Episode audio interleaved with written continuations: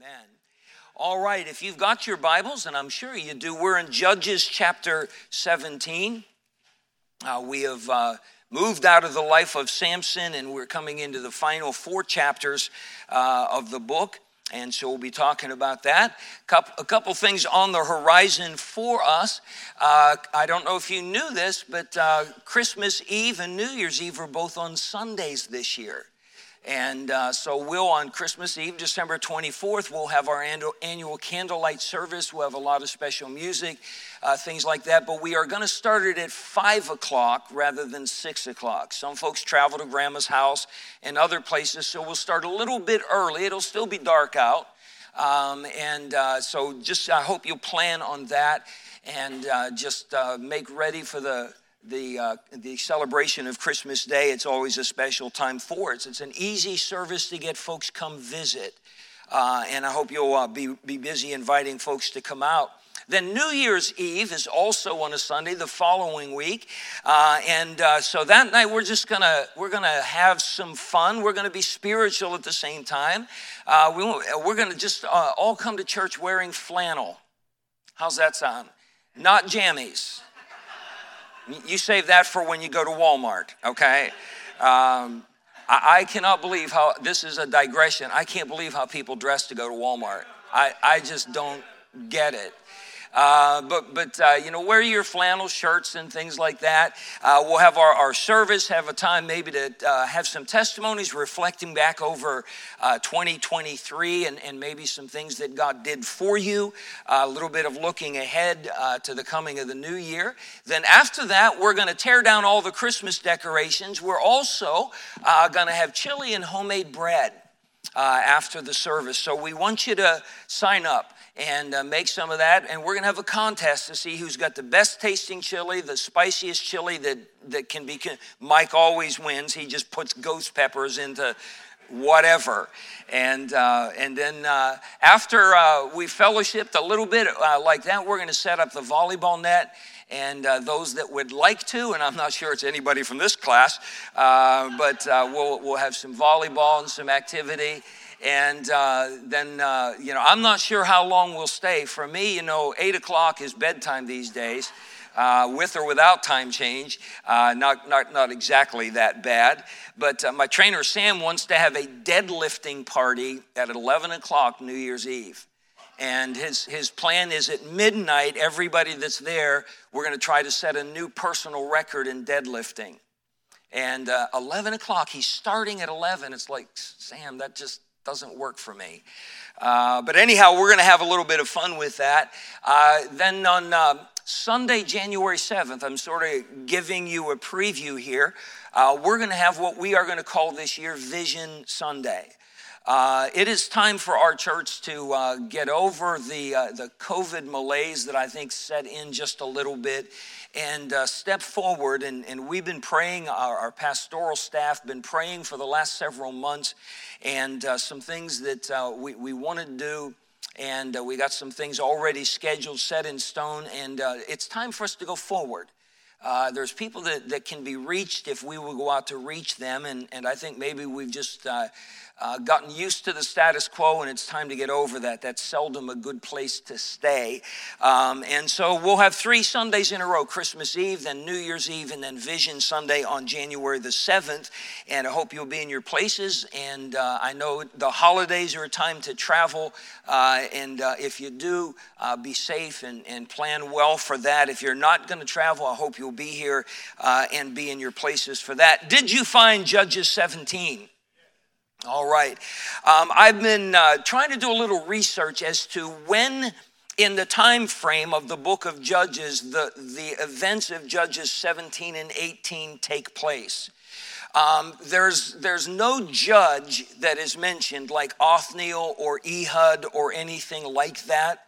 Um, so it's a little hard to pinpoint. The, the, the rule of the judges uh, lasted for 450 years uh, from the time that uh, Joshua passed away uh, until the time, if you will, that Saul was crowned as the first king of Israel. Uh, four and a half centuries went by. So, trying to pinpoint this, Uh, a lot of uh, scholars that I consulted sort of see Judges 17 and 18 uh, as, as coming maybe uh, in the, uh, the early days, maybe under the days of Ehud, um, uh, early on in that. Uh, others put it way at the tail end, so there's no way to definitively say. Uh, what is important for us to realize is we know that the Judges was not a was not a, a healthy time for God's people. Um, it was a, it was a time of, if you will, to me, uh, it's like living in the rut. Uh, just, okay, we're right with God. We have God's blessing. Take it for granted. We fall into idolatry. God brings us into captivity. We get tired of that and uh, start repenting. So God gives us a judge, brings us back to God, gives us victory over our enemies, and we're, we're right back where we started. And we just run that cycle over and over again. By the way, that was never God's plan for his people. And it is not God's plan for us either. Um, God wants us to constantly be going forward and growing in grace. And uh, the book of Judges, they did not do that. Verse 6 of chapter 17 gives us, if you will, a summary of the spiritual mindset and temperature uh, of the people. In those days, there was no king in Israel, but every man did that which was right in his own eyes. If we were to do that just in this congregation, just with the folks assembled in the room right now, if we were to decide, uh, okay, we're going to let Rich decide what's right about this issue, we're going to let Tim decide what's right about this, and so on and so forth, we'd probably come up with uh, 30 or 40 different opinions of right and wrong. Um, that's, that's the way our world lives now. That's why they say, uh, my truth. How many have heard that? Or this is your truth and there's no absolute of right and wrong. And look at the chaos that is represented out in our world out there. Look at how things have changed in our lifetimes. A lot of us are in the same age group. Um, and, and the changes that we've seen. When I was a little boy, um, I understand not everybody in, in America was a, a born again, Bible believing Christian, uh, but people were far more conservative and uh, actually, the Judeo Christian ethic was far more prevalent in our culture than it is today. Uh, we now live in what is called a post Christian era. Uh, how many have heard that phrase? Um, but when I grew up, we had blue laws in Pennsylvania. Uh, on Sunday, uh, you couldn't go fishing, you couldn't go hunting, gas stations were closed, uh, you couldn't go shopping, that type of thing, because Sunday was a day to do what? It was a day to rest. It was actually a day to go to, to church, um, whether it was a Bible believing church or not. Um, people had a different set of, of values. Uh, I remember in the little high school that I went, Dayton Junior and Senior High School, Dayton, Pennsylvania.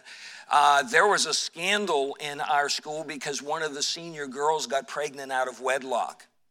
Um, and she had to quit school. And I mean, it was just like the scandal of scandals. Uh, now it's kind of the norm. It's kind of the norm. Um, and it's, it's, you know, now, you know, we, we and, and, I'm not saying that because somebody makes a mistake that we take them out and stone them. I, I don't, I believe God's into reclamation.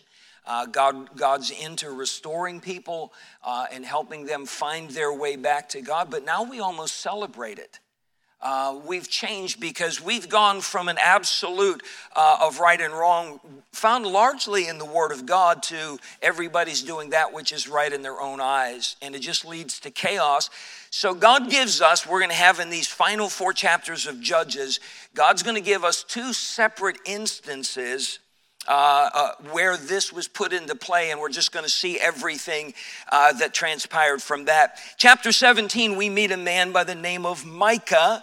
Um, and he lives in the region of Mount Ephraim. That is where Joshua set up his homestead uh, in the land that was given to him by the nation of Israel. Uh, we read last week that his mother had 1,100 shekels of silver, which was a small fortune that had been stolen from her, and uh, she'd complained and she had cursed loudly about this. Turns out that her son Micah is the one that stole the money. And uh, he might have been afraid that uh, whatever curse that she put out there was going to come to pass on him. Uh, we saw in verse number uh, two, um, he said, The silver is with me, I took it. Um, and his mother, blessed be thou of the Lord, my son. There was no, there was no reprimand for him. There was no correction. There was no, how could I raise a thief? I can't believe you did that. She just said, uh, blessed be thou of the Lord, my son. Boy, I'm so thankful I raised a thief. Wasn't God good to me? Um, and when he had restored the 1100 shekels of silver, verse 3 to his mother, his mother said, I had wholly dedicated the silver unto whom? The Lord. The way the word Lord is spelled, what is the Hebrew reference to God there? Jehovah. When you see it, capital uh, L, capital O, capital R, capital D, that is Jehovah God. I had wholly. That word wholly means completely, without any reservation. I had dedicated the silver, I'm gonna, I'm gonna use the word Jehovah here, unto Jehovah, the Lord from my hand for my son to make a graven image and a molten image. So, which was it? Had she wholly dedicated it to the Lord, or had she dedicated it to her son so he could make some idols? Uh, in her mind, it's both. That they've they've uh, just uh, married, if you will, biblical faith uh, with the, the, idolatry of the world around them. It makes no sense at all, but that's the way that that's the way the world operated uh, in, in the time of the judges. By the way, it uh, is the tendency to still do it now. Last week we went to Jeremiah 7. And Jeremiah preached against uh, the Jewish people hundreds and hundreds of years later that they were worshiping God and idols. They were trying to do the same thing. Uh, Ezekiel had the same issue that he was commanded to preach against. We went to the New Testament uh, to where the Savior said in the Sermon on the Mount, No man can serve two masters, for either he will love the one and hate the other, or he will hold to the one and despise the other. You cannot serve God and mammon. What is mammon? Uh, uh, money, the riches of this world. Jesus said you can't serve both. Um, is Jesus always right?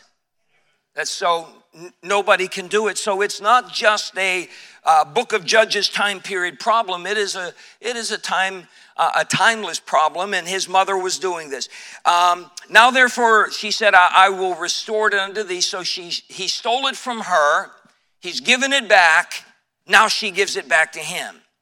Um, yet he restored the money unto his mother. His mother took 200 shekels of silver, gave them to the founder, who made thereof a graven image and a molten image, and they were in the house of Micah. And the man Micah had an house of gods, made an ephod. That's a, that's a, a robe uh, that a priest would wear, uh, usually very expensive uh, often embroidered uh, in, in uh, colors and patterns and so forth. Uh, teraphim uh, were, were um, more clay type uh, idols. some that, w- that could be reproduced and, and sold cheaply to people who were going to join in on a religion. Consecrated one of his sons, who became his priest. In those days, there was no king in Israel, but every man did that which was right in his own eyes. So we, we got this guy, Micah. He's got a house of idols. His mom is just, it's funny, she had 1,100 shekels of silver that she'd wholly dedicated to the Lord, but she ends up only taking 200 shekels of it to make the idol. Evidently, she, you know, uh, you know, she decided she needed to pay the light bill or something like that with it. Um, the story moves on. So we got this, this Micah has a house of idols. There was a young man out of Bethlehem, Judah. Well, that's a familiar town, isn't it? Can somebody tell me things that happened in Bethlehem, Judah? Well, anybody? The Savior was born there. Anybody else? Yeah, King David was born there. Um, this Bethlehem, Judah, um, there's another book of the Bible that revolves around events in Bethlehem, Judah. There are four chapters and four letters in the name. The first name, first letter is R. Ruth. Okay, the events of the book of Ruth took place uh, in Bethlehem, Judah. Uh, so there's a young man out of Bethlehem, Judah, of the family of Judah, who was a Levite. This man, uh, apparently, either his father or his mother was of the tribe of Judah, and the other parent was of the tribe of Levi. Remember, only the tribe of Levi could serve as priest at the tabernacle. So uh, here's a young man, and uh, the Bible says he's a Levite, and he sojourned there. He, he stayed there, but not with the intention of, of uh, being permanent residence. He had, he had his sights set elsewhere. The man departed out of the city from Bethlehem, Judah, to sojourn where he could find a place. So he's just out on his own, looking for a place where he can settle down, where he can serve. You will notice in this account um, that there's absolutely no mention of seeking the will of God. There's none whatsoever. Uh, way back in our study in the book of, of Genesis, we're going back a few years now, uh, when Abraham's servant was sent uh, to go find a bride for Isaac, um, he clearly asked for God's direction uh, on everything, you're going to find out that this young man doesn't do that at all. It's, it's as if he wants a place to serve, but he's got this idea it's all, it's all up to him, it's all up to his intellect. I mentioned Vision Sunday, some things that the pastoral staff, young men and I, have been praying about together. Um, we're not just looking for items to fill a calendar or, or things to provide activity. We're looking, what does God want Heritage Baptist Church to do in the coming year? How would God have us reach out to people um, and, and, so forth? There's none of that in this young man's life. Uh, by the way, uh, his name is given to us. Turn to chapter 18.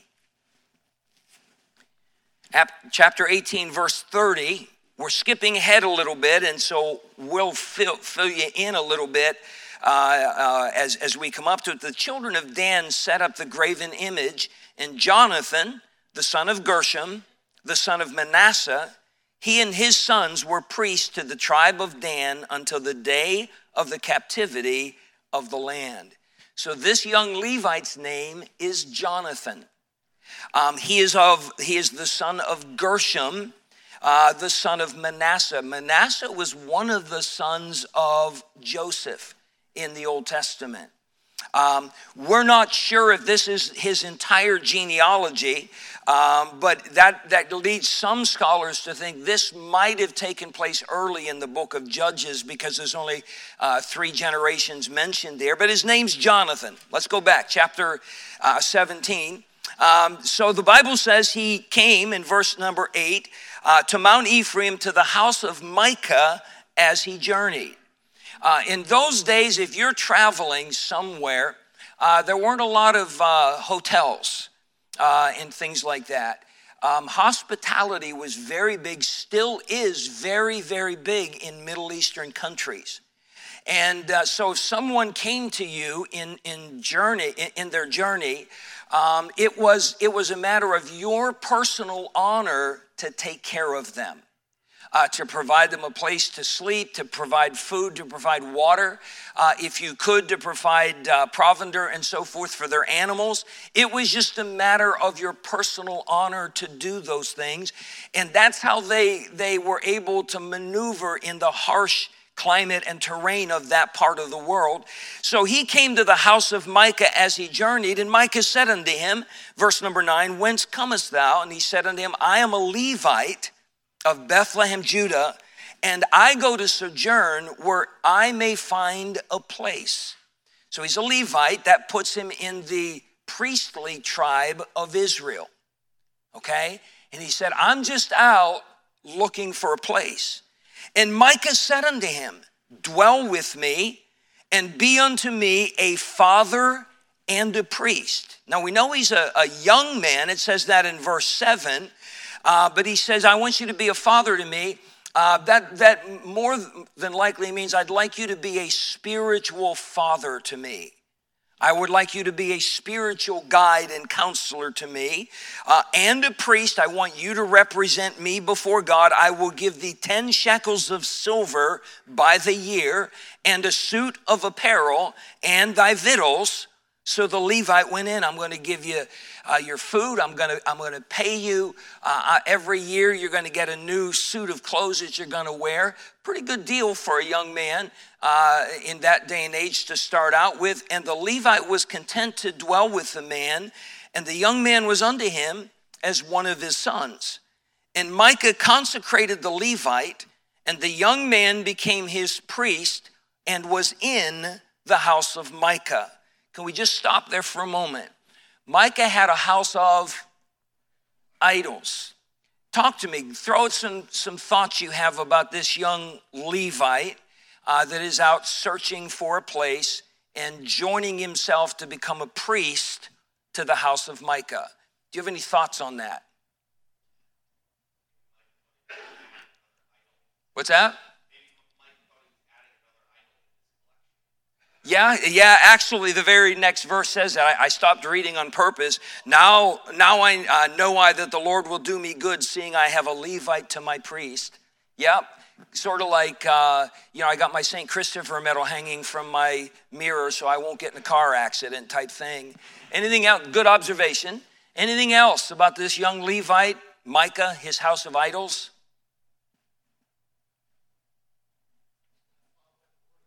Uh, definitely not following the word of God at all. Does anybody remember the, the geographical location that the Jewish people were to go with their sacrifices, their offerings, and so forth? Does anybody know the name of the place that it, that, uh, that it was set up in, in both Joshua and the time period of the judges? No, not Gilgal, Shiloh. And remember, God said that's the only place. Um, that, that's where all the sacrifice come. Um, and so here's this Levite looking for a place, and he's going to become a priest in a house of idols. Um, he, he's ignoring the Bible at every turn. Um, and and uh, part of it is he's been offered some good pay. You know, he, he's, he's not going to have to worry about eking out a living. He's got this guy that's going to take care of him uh, and, and, all of these things. You got a young man that is, that is totally ungrounded in the Word of God. Somebody failed. Somebody failed to teach him the Word of God. Who would that be? Who would that be that failed? Mom and dad. Mom and dad failed to to ground him in the things of God. Um, that's why we, we have so much in, in our ministry that is geared toward children. Uh, Sunday school classes, junior churches, a Wednesday night program, Sunday night beginners Bible hour, a Christian school, uh, and so forth. Uh, because we as a church want the next generation to, to, know the Bible. We're not here to entertain. We're, we're not here to entertain.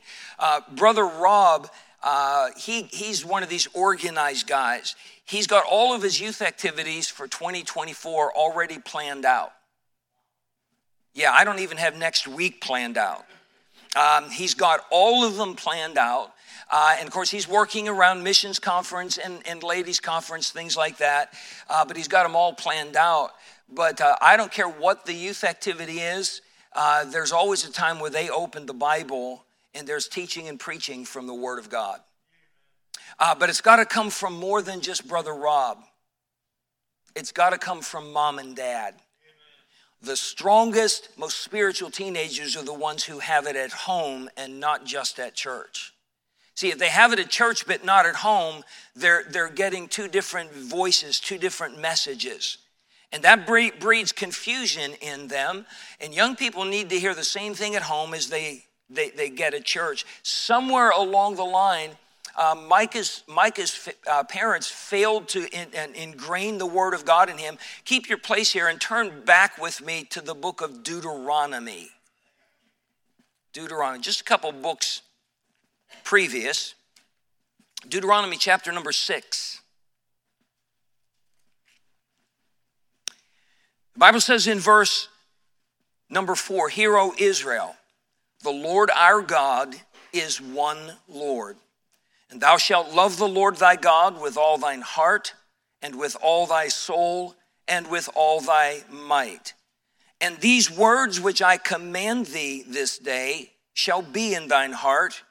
Verse 7 And thou shalt, dil- uh, thou shalt teach them diligently unto thy children, and shalt talk of them when thou sittest in thine house, when thou walkest by the way, and when thou liest down, and when thou risest up. And thou shalt bind them for a sign upon thine hand, they shall be as frontlets between thine eyes and thou shalt write them upon the post of thy house and on thy gates. And it shall be when the Lord thy God shall have brought thee into the land which he sware unto thy fathers, to Abraham, to Isaac, and to Jacob, to give thee great and goodly cities which thou buildest not, and houses full of all good things which thou fillest not, wells digged which thou diggest not. That was scary. Vineyards and olive trees which thou plantest not then thou shalt have eaten and been full. Then beware lest thou forget the Lord which brought thee forth out of the land of Egypt from the house of bondage. So here in the uh, in the book of Deuteronomy, the second giving of the law, it's a, it's a second generation that came out of Egypt.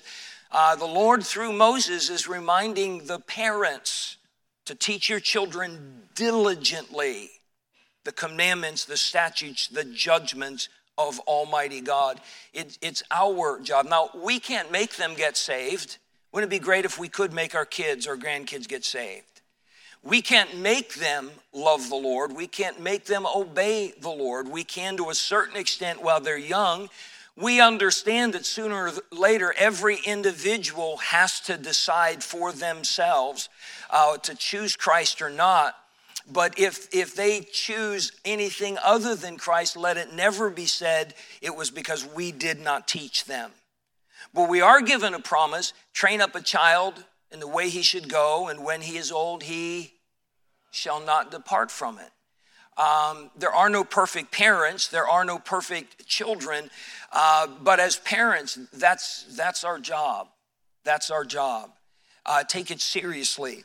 Um, I, I enjoy most of the time uh, having my grandchildren living underneath me. I say most of the time. Uh, I, I, injured my back, uh, uh you know, a, a, week or two ago, and uh, Friday and Saturday just were kind of difficult days maneuvering around, and I had taken some stuff. Uh, hopefully, to, to alleviate some of the back pain last night. And about the time that I was ready to call it a day and go to sleep, Wesley decided that he was going to have his cranky time. And uh, their bedroom is directly below mine. Uh, and so Wesley cried at the top of his lungs for about 40 minutes or so. And uh, Anna, I could tell from the other noises coming from downstairs, she was doing dishes um, I have no idea what Rob was doing, though I think Nathan was up to no good and Rob was dealing with him. So here's this child crying and so forth. So, as one of those times, it was like, uh, Lord, the rapture could come now and I'd be really, really, really happy. But you know, most of the time, I, I, I love listening to what goes on down, uh, downstairs. Um, you, have all heard me talk about uh, Tommy. Uh, you know, Tommy's autistic, and we're, we're, we're praying so much for him, the Lord would open his understanding and so forth.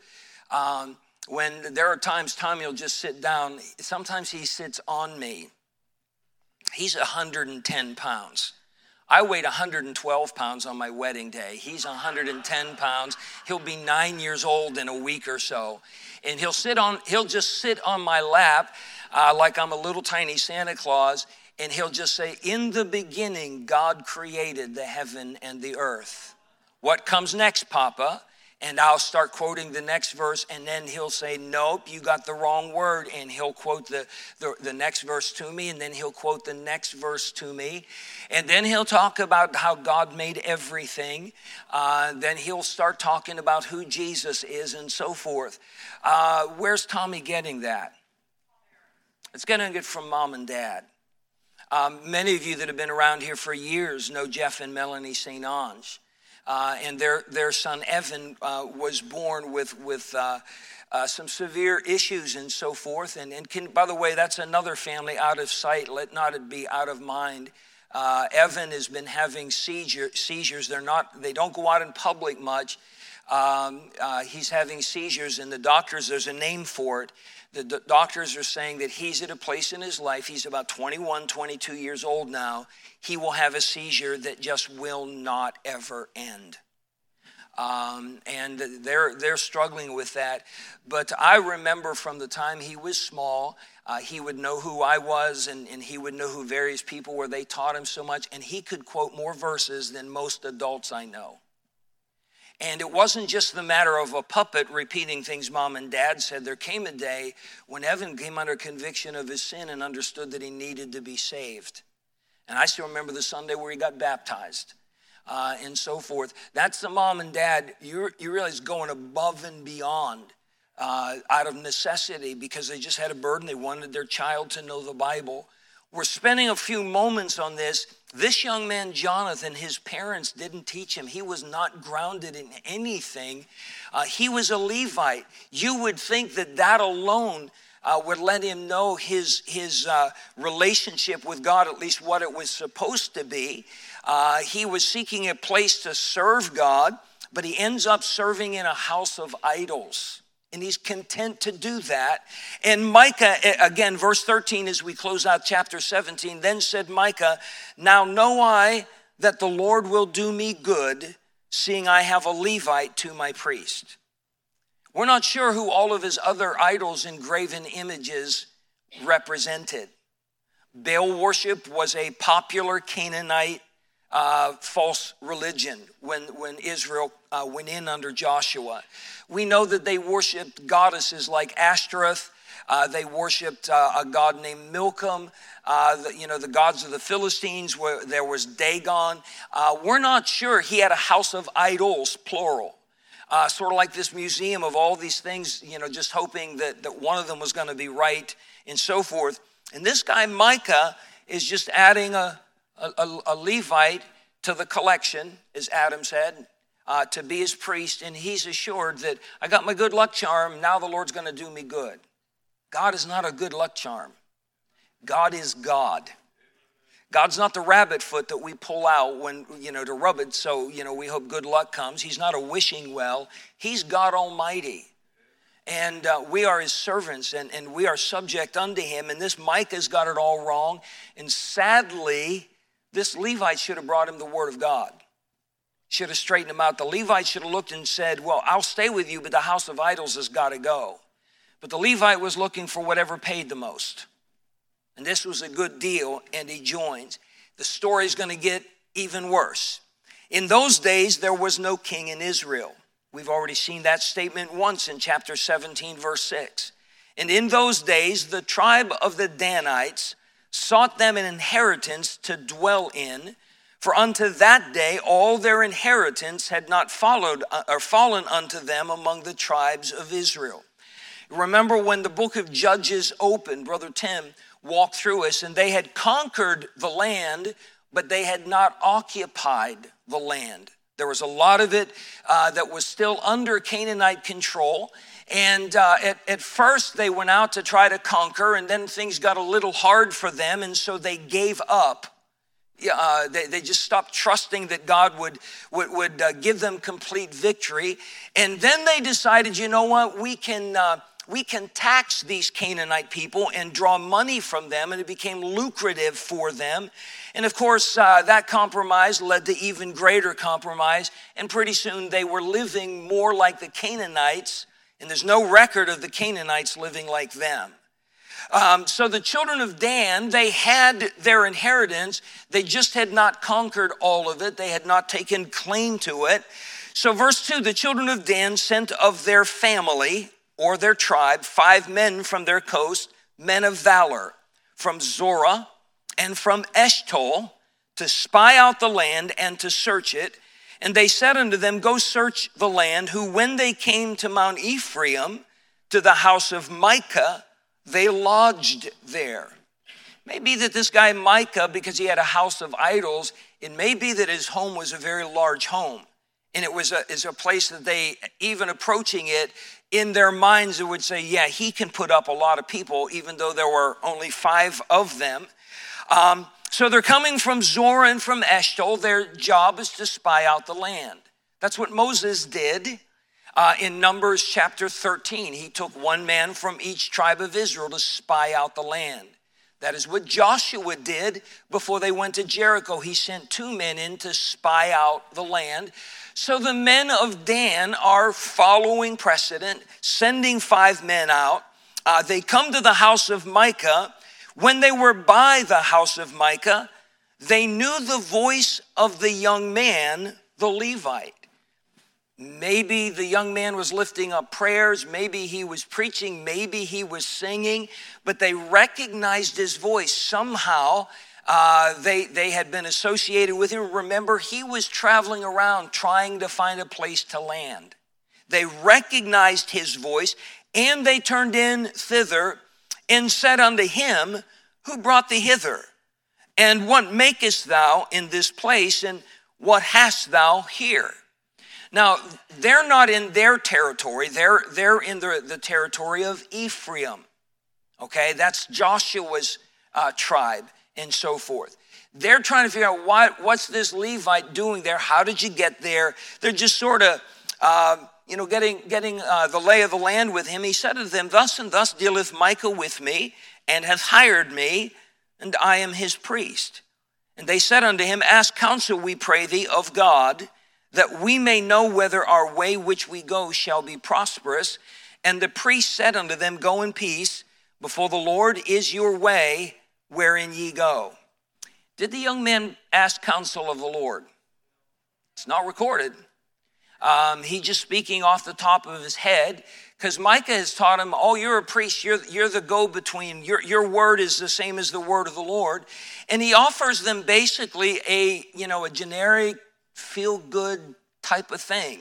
Uh, go in peace before the Lord is your way wherein ye go. Do you understand how generic that was? Of course, the, the Lord's out there. The Lord's, he, he's, he's wherever I'm going, good or bad, He's there before me. The eyes of the Lord are in every place. Um, so he just gives them, you know, sort of a, a little platitude here, lets them, let them know it's going to be a, a, a, a good thing and, and so forth. Verse 7 Then the five men departed and came to Laish. This was a city, and saw the people that were therein, how they dwelt careless after the manner of the Zidonians. The Zidonians were in, a, in the land, modern day Lebanon, to the north of the nation of Israel. Um, and uh, they were they were in the mountains in that region, and they they pretty much weren't worried about being attacked or whatever. Their their territory and terrain uh, gave them a sense of safety. And these people of Laish. Uh, they had adopted some of that similar lifestyle. When it says they dwelt careless, it means that uh, they, they really kind of had a carefree life. They weren't worried about invaders. Um, they, they may not have even have, had a wall around their city. Uh, they probably didn't have much of an army. Uh, they just didn't see the need for it. The wars of Canaan were over. They felt secure about it. Uh, so the Bible says they were quiet and secure. There was no magistrate in the land that might put them to the shame, to shame in anything. They, they really didn't even have any laws. It, it's just kind of the, these people in Laish just they they just kind of went through every day. They, they didn't have a sheriff or judges or anything like that to tell them what to do. Uh, they just had a very, very simple, uncomplicated way of life. Now, they're Canaanites, okay? But uh, unlike the other cities Joshua and, and his generation encountered, uh, these, weren't, these weren't a warlike people. Uh, they, they weren't after anybody's territory, and as far as they knew, nobody was after theirs until now. And they were far from the Zidonians. Probably they, they had drifted down from the north, ended up in this place from Zidon, and had no business with any man. They just took care of themselves, probably a simple little farming community, that type of thing.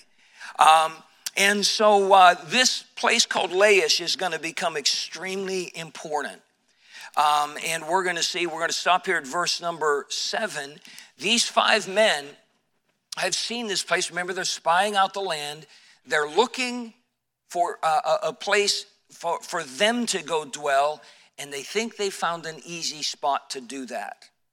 And um, so they're going to go back home with a, a story, and Jonathan, this young Levite and Micah, who has the house of God, their role in the events that are unfolding uh, is not yet finished. So we'll be back here next Sunday morning. It is 1046, so we got about 14 minutes before the